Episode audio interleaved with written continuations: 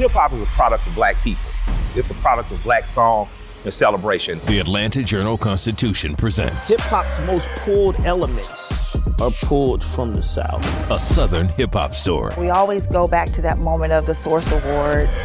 Everybody wants your rhythm, but they don't want your blues. The biggest names in hip hop. Atlanta is still the mecca for hip hop. 50 years. No one can deny One film. the power of the South now. The South got something to say.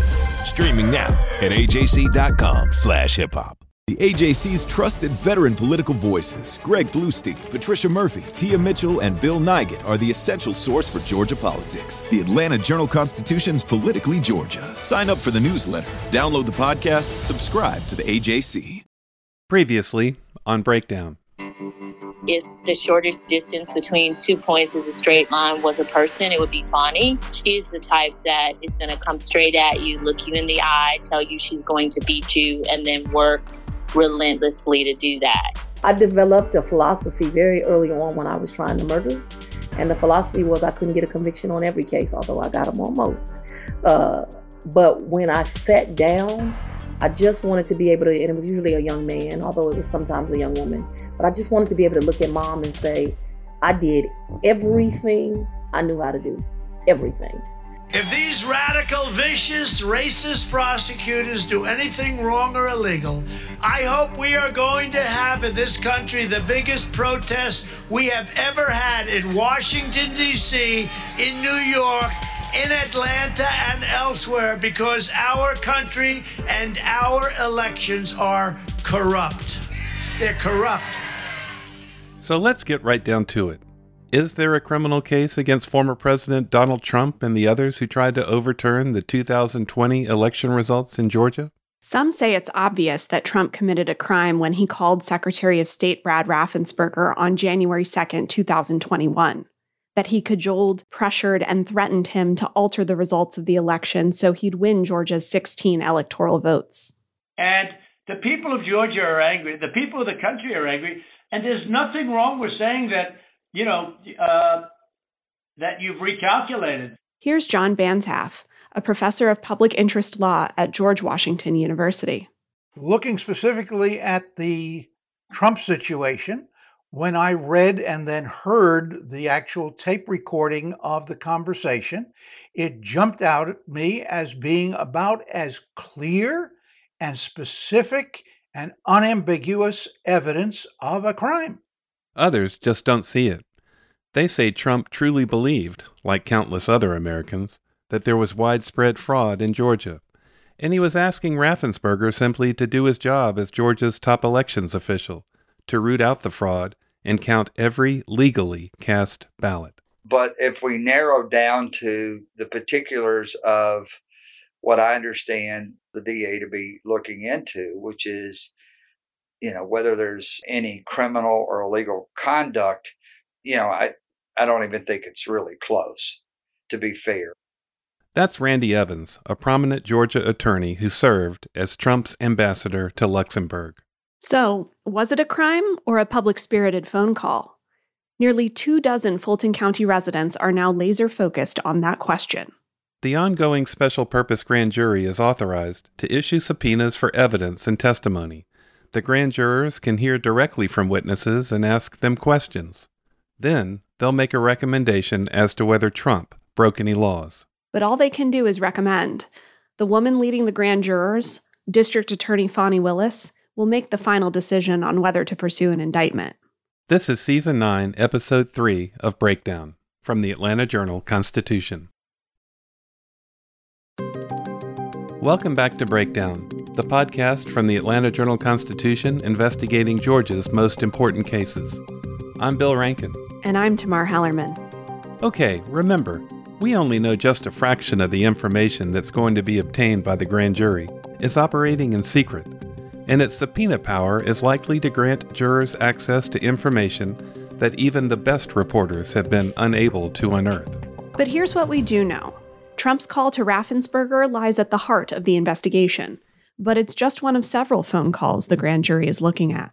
That includes the calls that Trump had with Governor Brian Kemp, Attorney General Chris Carr, and elections investigator Frances Watson in the weeks following the November election. There's the phone conversation between Raffensperger and South Carolina U.S. Senator Lindsey Graham, a top Trump ally. That's when Graham allegedly asked whether the Secretary of State had the power to reject legally cast absentee ballots to help Trump narrow his deficit in Georgia. Meanwhile, there's the testimony that Trump's personal lawyer, Rudy Giuliani, and others presented to two committees in the Georgia legislature. And then there are the 16 Georgia Republicans who claim to be the state's true presidential electors. During a sham ceremony in the state capitol, they signed official looking documents to be sent to Washington. All of that could very well be the starting point for the special purpose grand jury. Willis is casting a wide net for her investigation, and she says she's letting her prosecutors follow the evidence where it takes them. Willis laid out a half dozen statutes that may have been broken in a letter she sent to the state's top elected officials last year. That was also how Willis announced to the world she is investigating Trump. A recent analysis from the nonpartisan Brookings Institution in Washington dives in even further. There are several uh, charges, criminal charges that could be implicated. Some within the election code uh, that is specifically designed to protect the integrity of elections, and then others in the more traditional uh, criminal code that address uh, the integrity of public administration overall. That's Gwen Keyes Fleming a former district attorney in DeKalb County. She also co authored the Brookings Report, which analyzes all of the publicly available information on what happened in Georgia after the 2020 election. The report, published last fall, says Willis's investigation is well founded and that Trump faces substantial legal risk in Georgia. But it stops short of recommending criminal charges. It also says that if the allegations lead to the investigation and prosecution of those involved, the man who once held the nation's highest office shouldn't get a free pass. One of the main state laws that the Brookings report says might have been broken is criminal solicitation to commit election fraud. Let's start with the Raffensperger phone call. All I want to do is this I just want to find uh, 11,780 votes, which is one more than we have, because we won the state so, what did Trump mean by the word find? Did he mean that Raffensperger needed to dig deeper to uncover fraudulent votes? Or did he want Raffensperger to manufacture 11,780 new ballots for Trump? Trump could get into real trouble if jurors think that that means hmm. creating counterfeit ballots with votes for Trump or destroying ballots cast for Biden. That's a felony. Here's Fleming in terms of whether there was evidence that in the January 2nd call, uh, the former president was trying to um, get the Secretary of State to uh, either create these 11,780 votes uh, or possibly destroy 11,000 votes, uh, properly cast votes that would um, then shift uh, the election result. Altering or destroying ballots is illegal, as is tampering with a voting machine. And it's worth noting that when it comes to solicitation, the act that's being solicited doesn't have to be committed in order for the charge to stand. The law. Georgia law is exceptionally favorable, as we wrote in our Brookings report on the possible prosecution of Trump in Fulton County. That's Norm Eisen talking about Georgia's solicitation law. He's a co author of the Brookings Report. He's also the former U.S. ambassador to the Czech Republic and was co counsel on the House Judiciary Committee during the first impeachment proceedings against Trump. He recently wrote a book about restoring ethics in the federal government post Trump. You have a um, provision, express provision, they don't exist everywhere in the country criminal law for solicitation of election fraud. To me, that seems to be on all fours with exactly what Trump was doing when he pressured Raffensperger. Of course, Trump also said this. And you're going to find that they are, which is totally illegal. It's it's it's more illegal for you than it is for them because you know what they did and you're not reporting it. That's a you know that's a criminal that's a criminal offense. And and you know you can't let that happen. That's that's a big risk to you and to Ryan your lawyer. That's a big risk. Here's Professor John Banzhaf again. He's a public interest lawyer who began fighting the tobacco companies in the late 1960s, In the 70s, he was credited with bringing early public awareness to the Watergate scandal. After he heard the January 2nd phone call, Banzhaf filed a formal complaint against Trump with the Fulton DA's office. I think it's important that Trump's language was very clear and very specific because it, it suggests very strongly and would persuade a jury, I think, that he wasn't just joking or talking generally. If I called up and said, hey, you know, I wish I'd gotten some more votes down there in the Peach State, well, that's a kind of a generalized statement. Uh, not, nobody's going to take that as a threat or seriously, but he's very specific. He says, I want 11,800 votes, and I want you to find them. And he said it several times. And then also, I don't have the exact language in front of me, but he said something to the effect, you know, if you have knowledge of wrongdoing and you don't act on it, that could be a crime. And this is not coming from just anybody. It's not coming from a reporter. It's not coming from a, uh, a law professor. This is coming from the guy who heads the Justice Department and who can make the Justice Department do what he wants to do. So putting those two together, it's specific, it's clear, it's unambiguous, it mentions specific number of votes, and it actually talks about possible criminal action. That sounded to me very much like a, a crime. Trump's attorneys appeared before two committees at the state capitol in December 2020. Leading the team, former New York Mayor Rudy Giuliani. They would raise many of the same claims Trump would make in the January 2nd phone call. The testimony dragged on for hours. It was littered with conspiracy theories, claims of widespread fraud, and rigged voting machines, assertions that were debunked by state authorities. When you look at that rejection rate, and when you look at what you saw on the video, which to me was a smoking gun, powerful smoking gun, well, I don't don't have to be a genius to figure out what happened. I, I don't have to be a genius to figure out that those votes are not legitimate votes. You don't put legitimate votes under a table. No. Wait until you throw the opposition out, and in the middle of the night count them. We would have to be fools to think that. So, uh, uh no, no need to push it any further, but there's more than ample evidence to conclude that this election was a sham. Giuliani also told lawmakers they could take matters into their own hands. There is no doubt of the right of the legislature to resume the power at any time. This is Giuliani addressing the Senate Judiciary Committee on December 3rd. To be sure, at any time, would likely not allow the legislature to pick its own set of, of, of electors by whim, but there would have to be a substantial basis for it. And that's really what we're presenting to you a substantial basis, even to the point that these votes are too illegitimate to certify. Either too illegitimate to certify, or you can look through them and certify them in whatever way you feel is right. But this is your power, your obligation. And I know it's surprising. I've been before state legislators who didn't realize it and really, so do we really have this power? And then once reading the Constitution and the Federalist Papers, it clearly is yours. You, you are the final arbiter of who the electors should be and whether the process is fair or not. And the other way to look at it, it's your responsibility if a false and fraudulent count is submitted to the United States government. And it is clear that the count you have right now is false. Shortly after the Senate hearing, which was in person, Giuliani tested positive for COVID 19 and had to be hospitalized. This concerned many legislators because Giuliani didn't wear a mask. Remember, this was before the vaccine was readily available. Days later, Giuliani appeared before a state House committee. This time, it was a virtual hearing. As he did before the Senate committee, Giuliani made claims that poll workers at the State Farm Arena in Atlanta had secretly counted suitcases full of illegal ballots.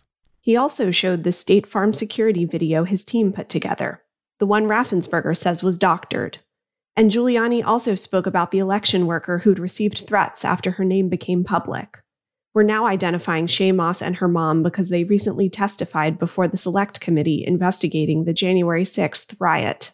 Tape earlier in the day of Ruby Freeman and Shaye Freeman Moss and one other gentleman quite obviously surreptitiously passing around USB ports as if they're vials of heroin or cocaine. I mean, it's, it's, it's obvious to anyone who's a criminal investigator or prosecutor, they are engaged in surreptitious illegal activity again that day. And that's a week ago, and they're still walking around Georgia lying. Should have been, they should have been, uh, should have been questioned already. Uh, their places of work, their homes should have been searched for evidence of ballots, for evidence of USB ports, for evidence of voter fraud. And this is what Bill Barr had told Trump when he was still Attorney General. He said this to the Select Committee. Took a look, hard look at this ourselves, and based on our uh, review of it, including the interviews of the key witnesses, uh, the Fulton County uh, allegations were had no merit. The, the, the ballots under the table uh, were legitimate ba- ballots. They weren't in a suitcase. They had been pre-opened for eventually feeding into the machine. All the stuff about the water leak and that there was some subterfuge involved. We felt there was some confusion, but but there was no evidence of a subterfuge to create an opportunity to feed things into the count. And uh, so we didn't see any evidence of, of uh, fraud in, in, the, in the Fulton County episode. This is Breakdown from the Atlanta Journal Constitution. Just hours after Giuliani's testimony, Gabe Sterling, the Secretary of State's elections official, appears at a press conference at the state capitol. He's heard enough. Again, um, former Mayor Giuliani played the repeatedly and repeatedly debunked State Farm video in the House committee today giving oxygen to this continued disinformation is leading to a continuing erosion of people's belief in, in our elections and our processes. Sterling responds to many of Giuliani's claims, one being that about 10,000 felons illegally cast ballots. So far, our, our initial investigations of potential felon voting is at less than 100. Giuliani also claims that tens of thousands of people cast ballots even though they weren't yet 18 years old, or they hadn't registered to vote. Sterling notes the law allows for 17 year olds to register to vote if they are going to turn 18 before Election Day. As for claims that unregistered voters cast ballots, there is no physical way to cast a vote unless you are in the voter registration system. There's a, you cannot get a ballot. There's just so much disinformation. I think I, I said the other day, we have a shovel when we're against an ocean. It's an ocean that's being perpetuated by the President of the United States and his legal teams.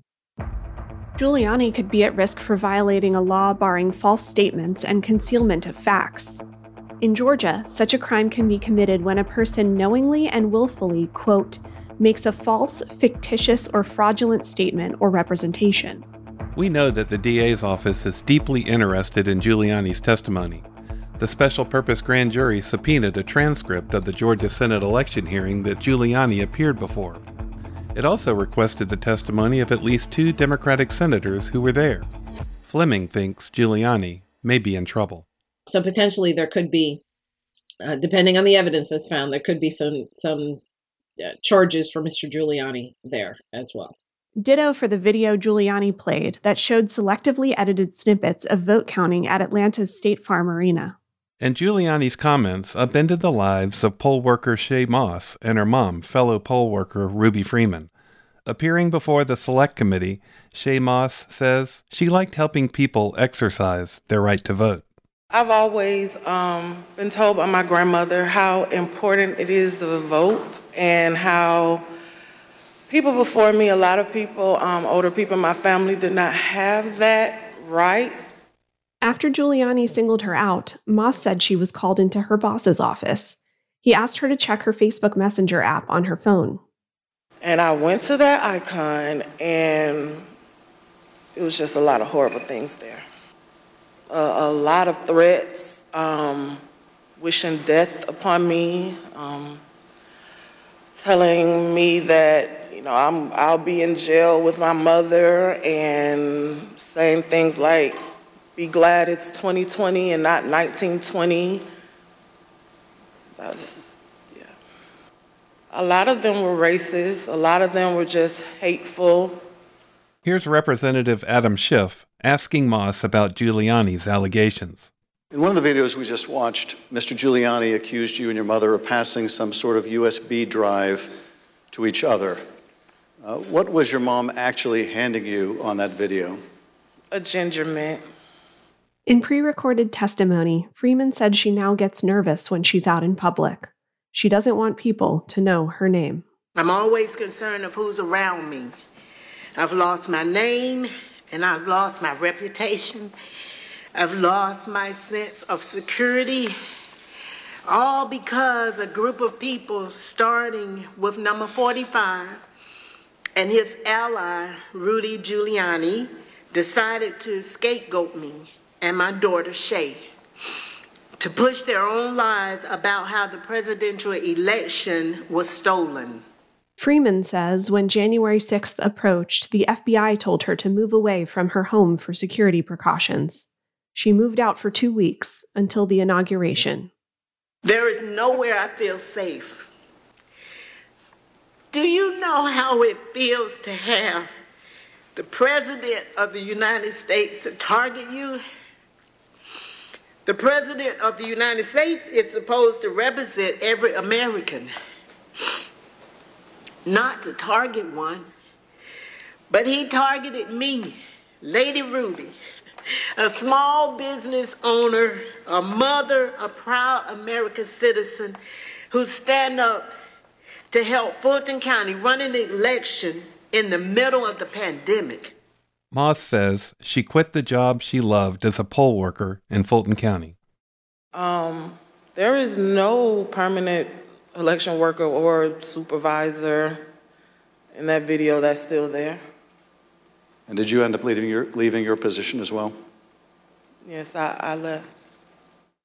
Trump, Meadows, and Cleta Mitchell, a conservative lawyer who helped Trump after the elections, could also be implicated for false statements. For what they said about widespread election fraud, shredded ballots, drop boxes being delivered late, dead voters, and other matters during the January 2nd phone call that turned out to be wildly inaccurate.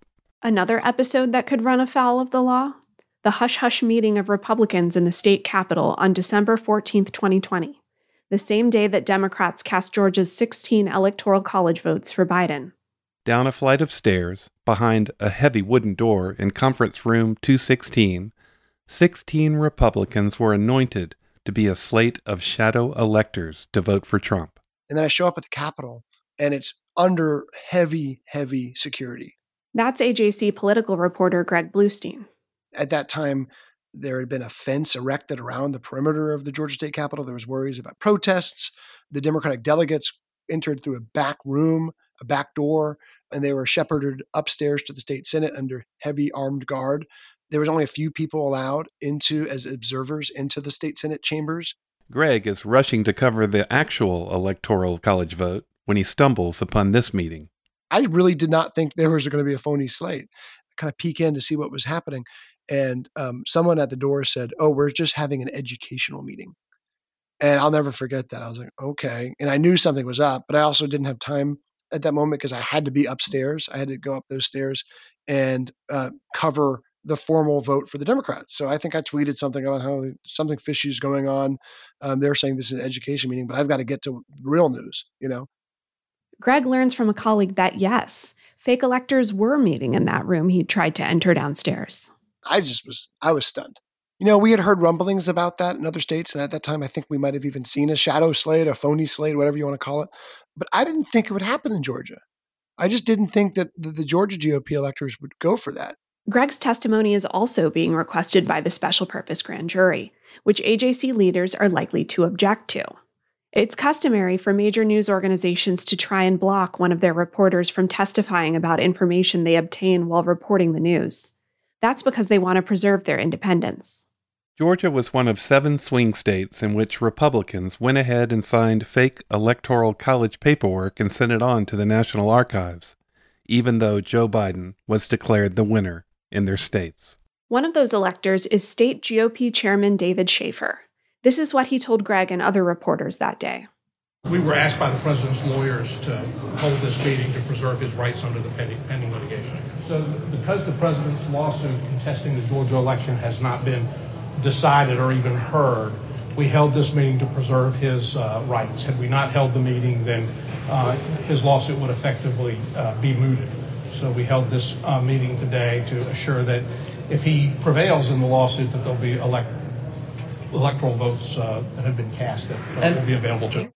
We know Willis and her prosecutors are interested in those fake electors. At least two have been interviewed by the DA's office. Also of interest is a recently unearthed email that Robert Sinners, a Trump campaign official in Georgia, sent to electors the day before they met. He told the Republicans to keep their plans shrouded in complete secrecy. Not only that, but to go as far as to lie to the security guards in the Georgia Capitol. He told them to say they were visiting one of two Trump friendly state senators, and nothing about their shadow electoral college ceremony. Legal experts tell us that email could be helpful for prosecutors should they decide to press charges against the electors. After the email leaked, Robert Sinners, who now just so happens to work for Secretary of State Raffensperger, he said he was simply working under the direction of Shafer and other Trump campaign officials. And going back to Shafer's comments to Greg back in December 2020, don't forget he also says that Trump's lawyers orchestrated the whole thing. Here's former District Attorney Gwen Keyes Fleming. It's possible if the DA, I believe she's already indicated she is looking into the allegations of fake electors, it's possible that anybody involved in that particular scheme could also be um, investigated and potentially charged under this criminal solicitation felony statute. Those are potential felonies with a maximum punishment of three years behind bars. There's also a possible misdemeanor violation, which carries a fine of up to $1,000 and up to a year of jail time. The electors could be at risk for forgery charges. Same for Rudy Giuliani. He reportedly organized the fake elector effort across the seven swing states. That's considered a second degree crime, soliciting the failure to perform an election duty. Part of Secretary of State Brad Raffensperger's job is to certify election results in a way that's truthful and maintains the integrity of the process. And so asking the uh, Secretary of State to do anything other than that or to falsify the certification or falsify the election in some way would be soliciting uh, him to violate uh, or not perform his public duty. Another misdemeanor uh, in the election code would be false statements. And this is where you would make a false uh, statement under oath of affirmation or solicit somebody to make a false statement under oath or affirmation relating to something being investigated or heard by any public official. The DA could also investigate the unusual phone call Trump placed to Frances Watson, who was then the senior investigator for the Secretary of State's office. Watson was performing an audit of more than 15,000 ballots in Cobb County. She wanted to see if the signatures on the ballots matched the signatures on the voters' registrations. All but two did match, by the way. Watson wasn't exactly a well known public figure, and certainly not someone who'd be on the radar of your average Georgian, much less the President of the United States. The phone call was recorded. Here's what Trump told Watson and I won everything but Georgia, and I, you know, and I won Georgia. I know that by a lot, and the people know it. And uh, you know, something happened there. I mean, something bad happened, and I hope you join that uh, that job because if you, uh, you know, I hope you're going back two years as opposed to just checking, you know, one against the other because that would just be sort of a a, uh, a signature check that didn't mean anything. But if you go back two years, and if you can get to Fulton you're going to find things that are going to be unbelievable. The, the dishonesty that, we that we've heard from, right? You know, just good sources, really right. good sources. But Fulton, Fulton is the mother lode, you know, as the expression goes. Fulton County, right? Intentional interference with the performance of election duties is a misdemeanor. Fleming cites a point in that call when Trump asks Watson to look at things outside the purview of her audit in Cobb County like looking at mail in ballot signatures from two years before, or for her to investigate Fulton County ballots. And again, that was not her role. So uh, that those are the types of additional statements that the district attorney may use to establish uh, this particular crime of interference with election duties by directing her attention elsewhere and or uh, asking her to to follow procedures that are outside the realm of what she should do in her job.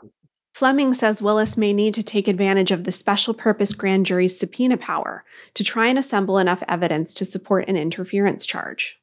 This is Breakdown from the Atlanta Journal Constitution. There's also Trump's phone conversation with Georgia Attorney General Chris Carr on December 8, 2020. Greg Bluestein writes about the incident in his book, Flipped. Carr had just returned home with a rotisserie chicken from Publix, had settled in for the night, and was looking to get into the holiday spirit. And he was, you know, him and his family were trying to watch the movie Elf. But then Senator David Perdue calls and tells Carr that Trump was angry at him. He had caught wind that Chris Carr was against the effort by Texas to overturn the state's elections in Georgia and other states. He's talking about a lawsuit filed in the U.S. Supreme Court. Carr had called it constitutionally, legally, and factually wrong. And like all the others filed by Trump and his allies, it was rejected. So, at Perdue's urging, Carr calls the White House. He's put on hold for 90 minutes before the president gets on the line. And basically to summarize their conversation, or at least what I was, how I translated the conversation, um, talking to multiple sources with direct knowledge, was that the president wanted to make sure that Chris Carr wasn't trying to rally opposition. You know, he had heard that he was trying to get other, that Chris Carr was trying to get other attorneys general to come out against this Texas long shot Supreme Court challenge. And the attorney general, Chris Carr, just was saying, hey, you know, this is how I feel, but I'm not trying to, you know, um, overstep my skis here. I'm not. I'm not trying to go rally other other Republican officials against it. I'm just letting them know where we stand as uh, my office in the state of Georgia. Carr was scheduled to testify before the special grand jury in late June. Another possible crime that could be on the table is conspiracy to commit election fraud. That could implicate some of Trump's top allies, including Giuliani, U.S. Senator Lindsey Graham, and Trump's White House Chief of Staff Mark Meadows. To move forward with this charge, prosecutors would need to assemble enough evidence to convince a jury that there was an agreement between Trump and people like Giuliani, Meadows, and even the Republican electors, and that they were working towards one goal. Now, under Georgia law, an agreement doesn't necessarily mean a pact that was sealed with a handshake or a signed contract. The participants don't even necessarily need to know each other. So the law says that the state only need to prove that two or more persons tacitly came to a mutual understanding to accomplish or pursue a criminal objective. That's Fleming again. Prosecutors must prove there was enough evidence of a connection and that the individuals were acting in tandem. That's where subpoenas could be helpful to unearth documents and witness testimony. There's also the Racketeer Influenced and Corrupt Organizations Act, known as RICO. Willis herself brought it up in her letter to state officials announcing her investigation, and she's brought it up now and again in media interviews. Congress passed the law in 1970 in order to put away mafia bosses, the Vito Corleones of the world who orchestrated crimes for decades but had escaped conviction. Georgia passed its own version of the law in 1981, and many say Georgia's RICO is more powerful than the federal version.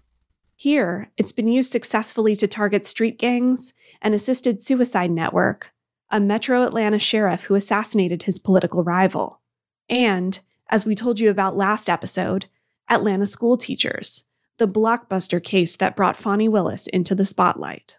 Here's attorney Bob Rubin explaining how it works.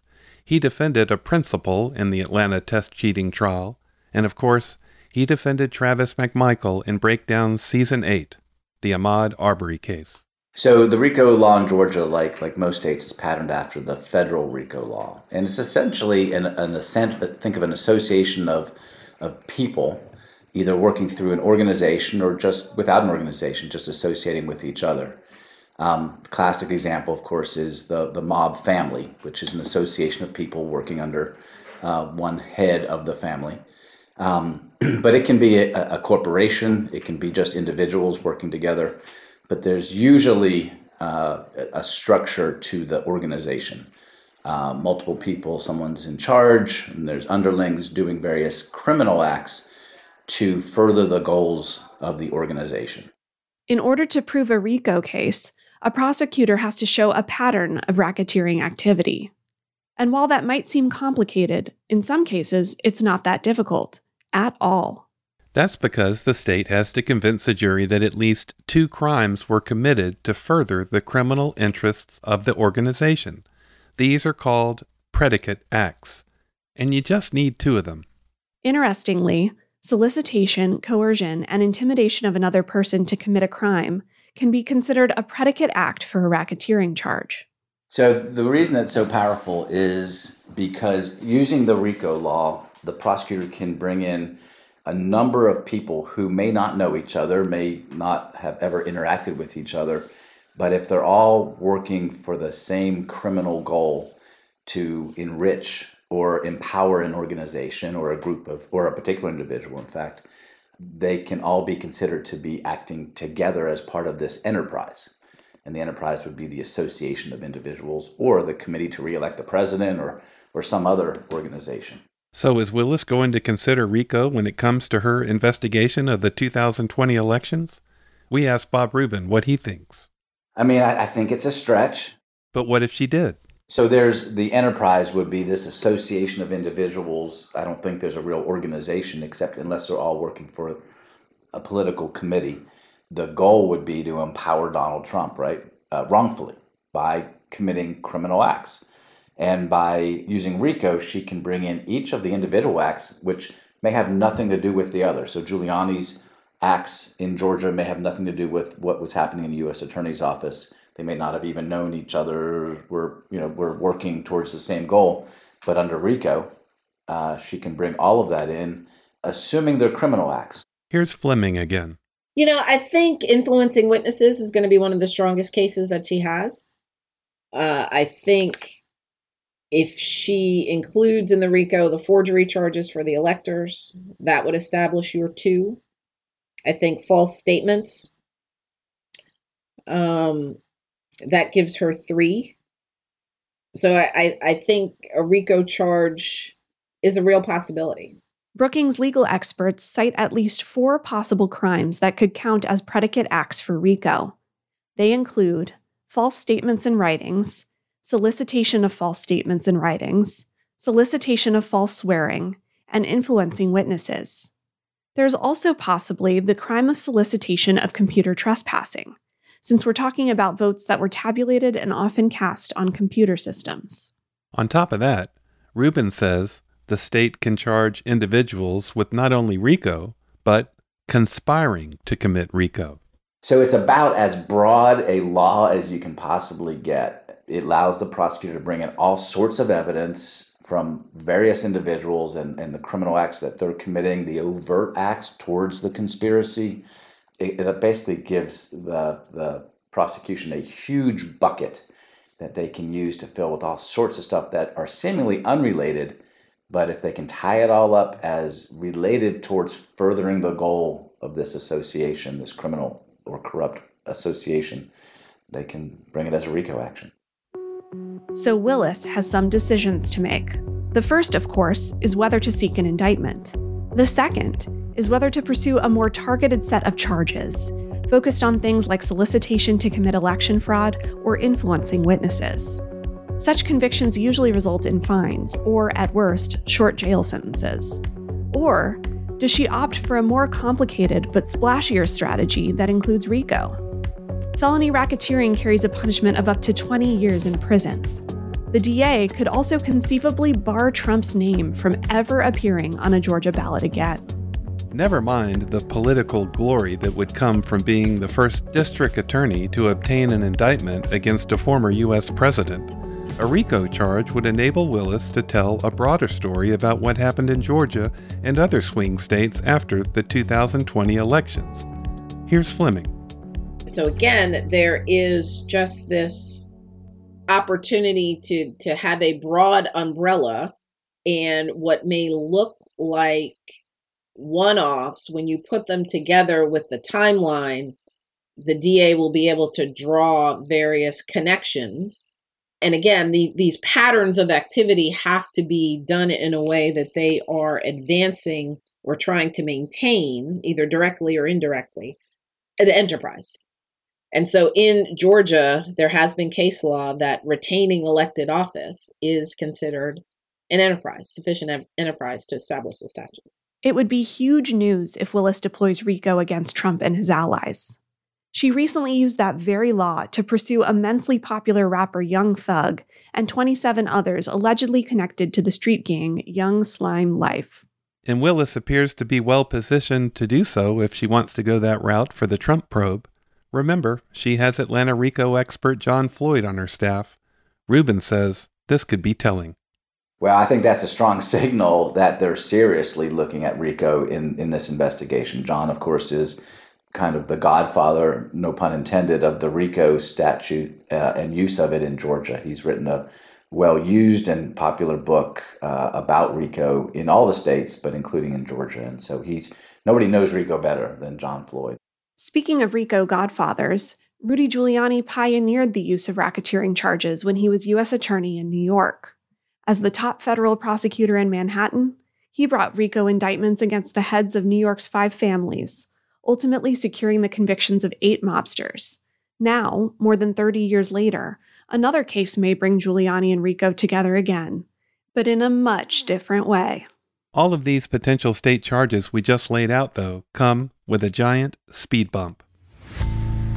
Next on Breakdown. To convict anyone of violating any of these state laws, prosecutors must convince a jury that the participants knew that they were pushing for something illegal. And that could be the prosecution's Achilles heel. Donald Trump says crazy things, and that makes him bulletproof. It means that uh, he so routinely says those things and so routinely seems to believe them. There's a book that came out, what, last week about how he thought China was shooting us with hurricane guns? There's a magic marker on a map where he thought a hurricane was going to reach out to Alabama. He had to draw it on because he was so sure that was true. So, you want me to believe beyond a reasonable doubt that Donald Trump couldn't believe a crazy thing? I've got doubt. As always, thank you so much for listening. We will continue to drop an episode every week over the next few weeks. Then we'll come back from time to time whenever major news breaks in this story, and I think you can count on that happening. You can follow our daily coverage on our website, ajc.com. And if you really want to support local journalism, particularly our journalism, please subscribe to the AJC. Be safe and take care. Until next time, I'm Bill Rankin. And I'm Tamar Hallerman. This is Breakdown from the Atlanta Journal Constitution.